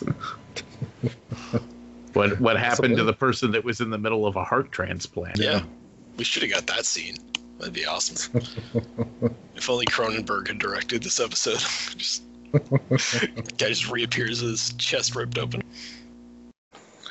Yeah, so got to see all that. Got to see Monica go back to work at Sword. Um, none of her fucking credentials work, which is kind of funny. Uh, we got to see Jimmy Woo, as yep. I learned his name was over chat because Noah chastised me for not knowing his name. He's so of important. All pe- of all people to, to, to chastise me about forgetting a character's name. It's fucking Noah.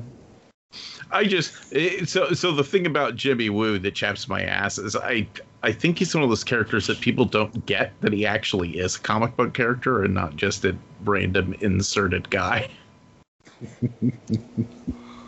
Well, and he's and he's been around since like fuck fifty I don't know mid fifties, so he's been around for a fucking long ass time. Yeah. Well, the funny thing is, I didn't remember that he who he was until I watched a video about Easter eggs after I watched the episode. Really? Yeah, I, I, I mean, I only saw character. I only saw Ant-Man and the Wasp once, and I don't even know if I was completely in love with it, so I completely forgot about it. All right. Yeah. Um, I really, I, I think he's really good in the role, and he's. Oh, I think he's good. Like he's plays, he plays the dad on Fresh Off the Boat, and yeah. I I'm very quickly becoming a huge fan of his. Yeah, yeah. No, he's been around forever. Like I just literally posted while we were recording, um, posted a meme that somebody had posted uh, about uh, how it was a, a fantastic week for John Krasinski because he hosted S N L and he was on. Uh, WandaVision, which that joke goes back to an Office episode where he pays an, he pays this this actor to be Jim was to it, convince that, Dwight that he's always that, been Asian. And that was the same actor? Same actor, yeah. Okay. So, um, and then he was in uh, The Interview, that big weird, remember when that was a controversy? Yeah. For making... I still have not seen that. Yeah, it's all right. It's pretty funny. You... If, you, if you like those guys, it's funny. It's them doing their yeah. thing. Yeah, it's it's not one of their top tier movies, but it's all right. Yeah, I was going to say, um, I think that's the problem I have at this point. They just keep making the same fucking movie over and over again. Yeah, yes they do. So I, I feel like I've already seen it. Mm-hmm. I'm guessing right. there's a bunch of pot jokes. Uh, I think a lot less than you would think there would be. Yeah, but it's just it's just James Franco being a doofus and Seth Green being you know the smarter one, I guess, and then Seth Rogen. Yeah, or Seth Green, Seth Rogen. Sorry. It does this. My Seth favorite Green part would be a the, better movie. Yeah, it probably would be. My favorite joke in The Interview is when uh, they're like they're trying to meet to, with. Uh, Kim Jong-un or Kim Jong yeah Kim Jong-un and uh, they're like we can't we can't discuss this due to the uh, we can't discuss this over the phone due to the risk of foreign governments intercepting it, and they make them fly all the way to China, and then they just get out of a helicopter and they're like yeah we'll do the interview, and they get back in and he's like they're met at some like weird location in China that he had to fly to and then hike up a mountain and he's like you're just gonna leave me here? I didn't pack right for this. I didn't know where I was going. Don't just leave me. It's probably my favorite moment in that whole movie.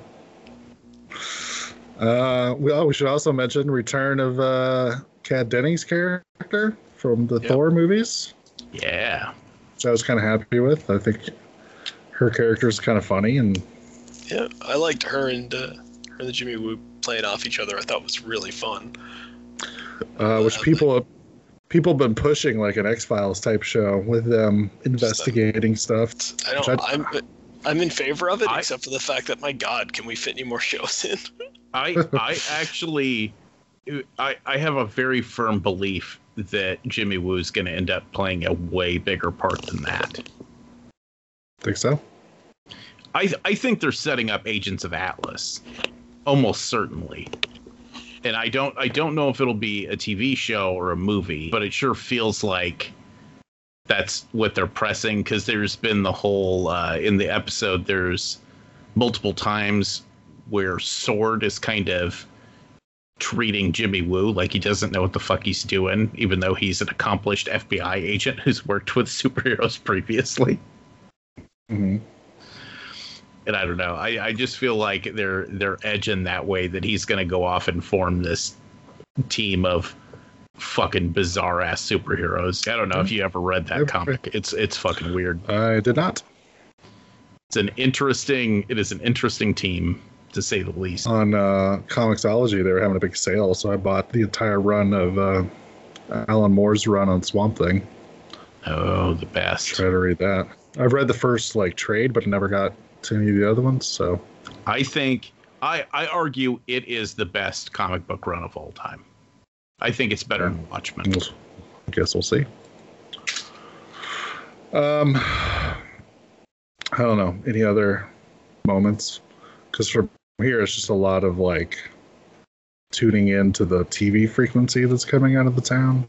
Right. Yeah, we, I, we kind of get the whole story told again from the outside perspective, which yeah. I think they do a pretty good job of it and get kind of get everybody mm-hmm. caught up. Yeah, I did see a bunch more uh, yellow, suspiciously A M-like hazmat suits. Mm-hmm. I did like to. We saw the guy, the guy in a hazmat suit sent in through the sewer, and then as soon as he hits the barrier, literally turns into a beekeeper suit. I I definitely thought so. This is the best episode of the show so far by like leaps and bounds, and it doesn't have the main characters in it. Sure, I mean it's the exposition episode, so we get a lot more, a lot more blanks filled in of kind of what's going on. Yeah. Right. Which pe- people were complaining that I guess this wasn't episode one, which is stupid, but.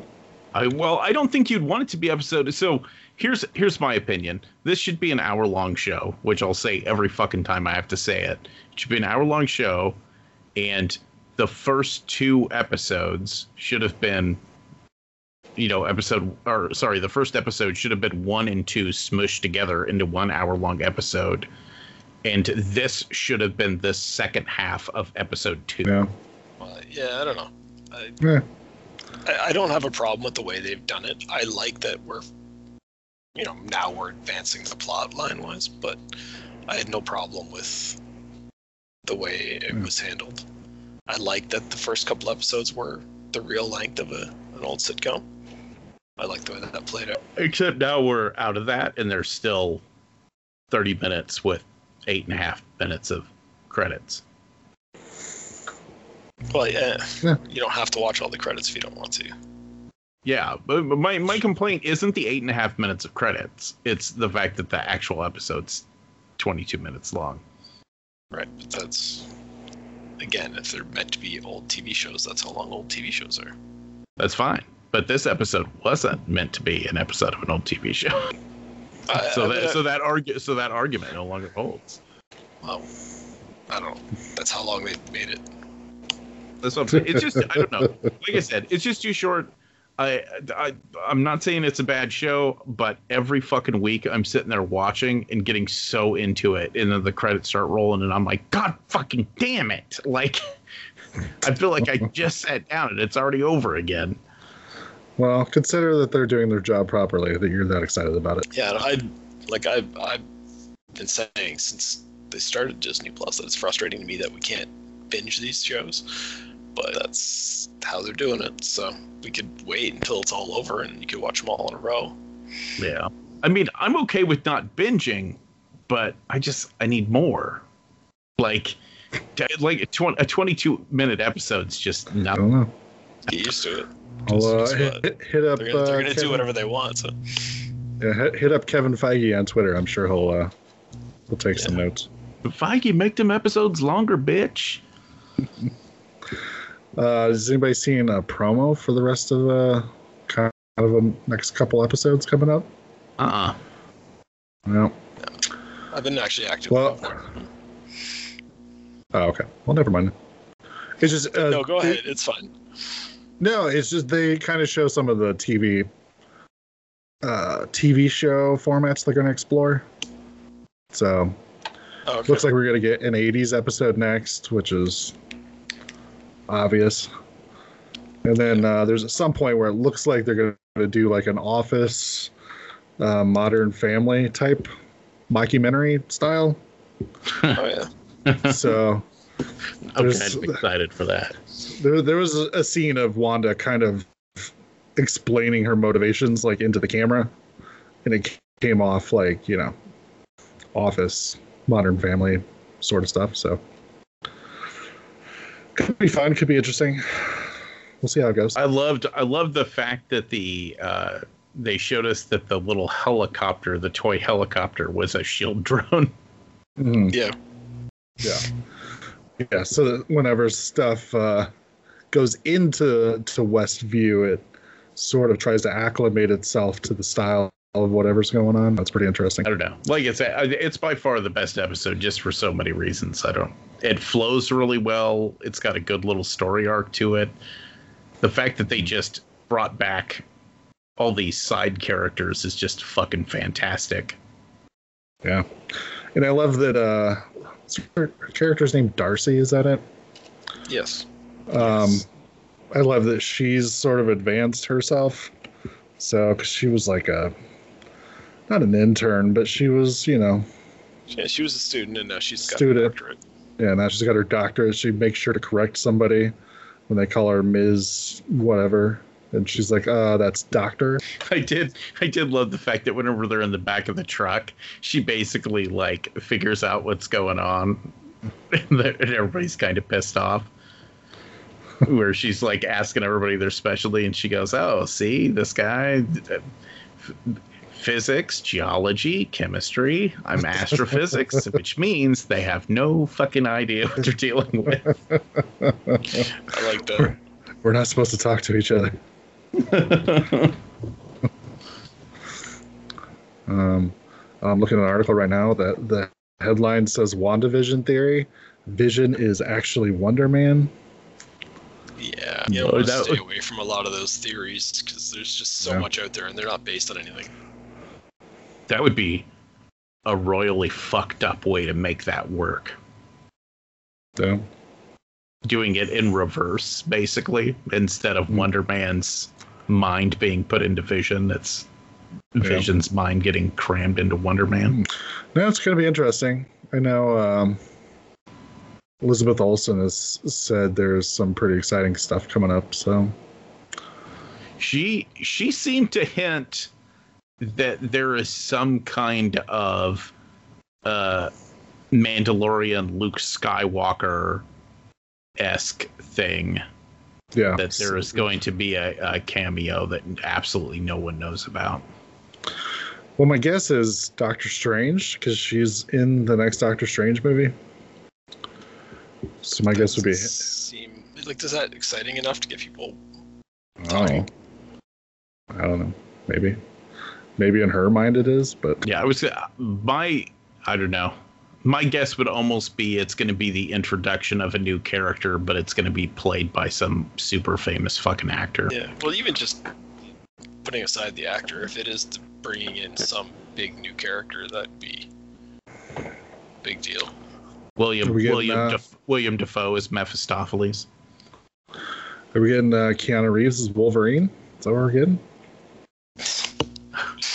We'll see. They would.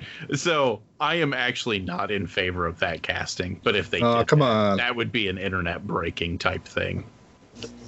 I, I don't think I want Keanu Reeves as Wolverine. I'll tell you that. Uh, come on. I really, really want them to find a short, stubby, muscular dude to play Wolverine.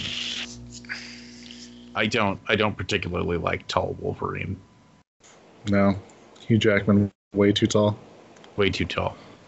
I mean, he he was too tall for the role, but he really he owned it, so it, it was Everybody, fine. So he owned it, and don't, and don't get me wrong, I love Hugh Jackman, and I don't think he did a bad job. But of all the Wolverine stuff, we got how many movies total? It's it's several. And of just Wolverine, or of of movies with Hugh Jackman Wolverine in them. Oh, I think he was up to nine or ten. Nine or ten, and maybe two of them are good movies. Yeah, but maybe. He's good in all of them. Yeah, he's he's fine. He's serviceable, but I don't I don't know. People, I just find it bizarre that people are so attached to him whenever he's been involved in a majority of shitty movies with Wolverine. No, I, People are attached to him and to the character, not to the movies that he's been in. Right, but why? Why? That, that's that's the question I'm asking. Because why really, why really be attached good. to him whenever he keeps making shitty movies? But he doesn't keep making shitty movies. They keep making shitty movies, and he's really good in them. But he's the main part of those shitty movies. They're still shitty movies. But, they, but they're not they're not shitty movies because of him. They're shitty movies because I, I, of the, I agree, the plots, but but I but character. I find that irrelevant. If if they brought in an actor to play James Bond, and they made eight shitty James Bond movies with that guy in it, and then they announced that they were going to recast him in the next one, and everybody went, "No, but he's such a good actor," I'd be like, "Shut the fuck up! They just made eight shitty movies. Let him do let, let him do something else." Well, you're not. I don't. I don't know what to tell you other than the fact that people like him in the role, and they like the character. And if, if that's a problem for you, I don't know what to tell you. Like, some people can like a character in a movie without liking the movie. Mm. I don't know. Mm. Um, I just I want to see. At... I want to see Monica Rambeau fuck some shit up. Well, there is that too. Which uh, one theory I saw was uh, her being expelled out of. Uh, uh, Westview, she was still like had that red energy around her, and that that mixed with whatever the blip did to her might give her her superpowers. I, I actually think that might be the cameo. I think it's going to be uh, what's her face, uh, Captain Marvel. Brie, yeah, Brie Larson. Because yeah. because des- despite. Despite what everybody's saying, I think that uh, Marvel might be itching to drop that that character just because of the mixed reviews of how people feel about her. Yeah, and, and to replace her with the Monica Rambeau version of Miss Marvel. Yeah, I don't know. Which wouldn't necessarily be bad, especially if they kill her in the next movie, which they might. Supposedly, Rogue's going to be the bad guy, so. Which would be great, because then they could have super-powered Rogue, which they didn't really have in the X-Men movies. Right. Um, I was reading stuff about the uh, uh, Falcon and Winter Soldier series. Yeah, baby. Completely forgot they were having a U S agent in it. Which, as a comic book how, nerd, I'm so could, excited about. How could you forget that? It's like the main plot thing. Because I just, I don't know, I haven't really thought about the series because we, we don't have anything. They haven't really put out like a trailer for it or nothing. So I just kind of wasn't really thinking about it. And I was like, oh, that's right, U S agents in it. Which has me excited. I'm um, almost wondering if uh, if John Bernthal isn't going to show up in that show. I don't know. Because, you know, they did briefly try to replace Captain America with the Punisher. Yeah. It, it is, it turns out that was a bad idea because uh, the Punisher is a psychotic murderer. It's a bad idea. Yeah, I, you probably don't said, wanting that guy being the American dream. That, that guy, the version of the Punisher that we had in that show, it, as Captain America, is kind of funny to me, the idea that he's just...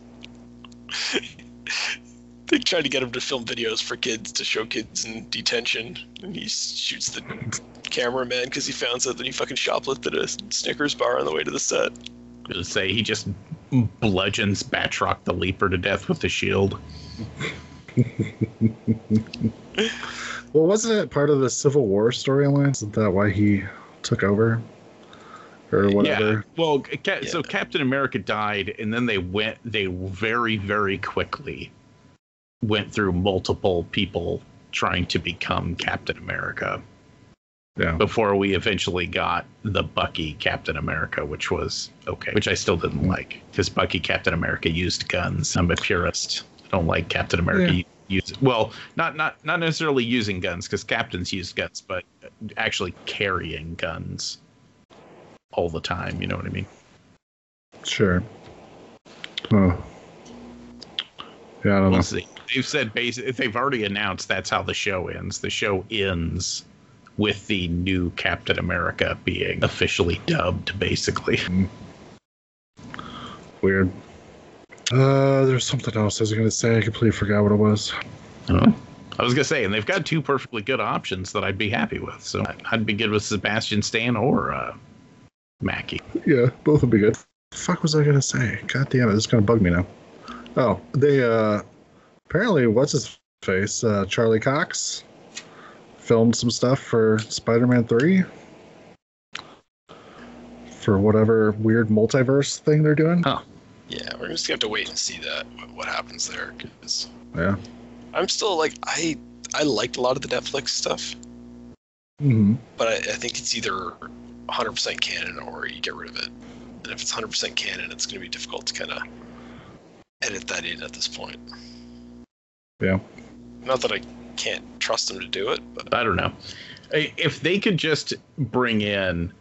So I I really liked Charlie Cox's version of Daredevil. I mm. really liked Vincent D'Onofrio as Kingpin. Yeah, yeah. Uh, Bernthal as Punisher was great, and uh, Luke Cage was pretty good. I, I'm a little on the fence of the last season. I wasn't a big fan of how they wrapped things up. I didn't like yeah, the way it ended. I didn't even watch it. So yeah. Once I heard Captain or Captain, once I heard Luke Cage and Iron Fist got canceled, I didn't even bother watching their last seasons. Yeah, but I wasn't I wasn't particularly happy with what they did with Jessica Jones, and I I don't know. Hopefully, Deadpool does really well. Yeah, because I don't think that you can do Jessica Jones justice without uh, crossing some uh, taboos into the harder R area. Sure. You know, you can't have a superhero rape victim without rape being on the table, if that makes sense. And and I doubt right now in a Disney movie they're going to let a character get raped. Uh, yeah, and they can just pretend that uh, Iron Fist didn't happen because that show was not done for. Yeah. Connie Wing. How how is it that the best character in all of Iron Fist was Connie Wing? I don't I don't fucking understand how that ends up being a thing. Mm. I don't know. Anything else about WandaVision? I guess. No, I mean, it's, it was a catch-up episode, so it's kind of hard to talk. Yeah. But I did. I really liked the yeah. episode. Um, I really liked mm. the getting caught up. I like say the the stuff in the hospital with her returning from the blip and, and all that, and getting back to work. And I feel like all those people when she got back to work and was talking to everyone that it was all going to matter, but we don't know how yet exactly. So yeah, it's weird. It is weird thinking that uh, Friday, this Friday, we're, we'll already be halfway done. Yeah, yeah. I don't know. I, maybe and maybe that's the way they can keep the quality up by keeping these super short miniseries style things. I just wish the individual once again. Individual episodes need to be longer, but but besides that, I like the format. Even if they had to shorten it to like six, I would rather have six hour-long episodes than like eight thirty-minute episodes, if that makes sense. We'll see. Um, maybe they'll maybe they're listening and they'll adjust the length of the episode by tomorrow when it comes out. So yeah, they're like, well, Noah said we better hurry up. We got like sixteen minutes before it goes up in New York. Then they'll be like, is that the crazy dude who wrote down the entire plot and series of movies for a thirty-movie D C universe? Yeah, that dude's weird. Fuck that guy. Please remember to replace the speaker on the post when you leave the theater.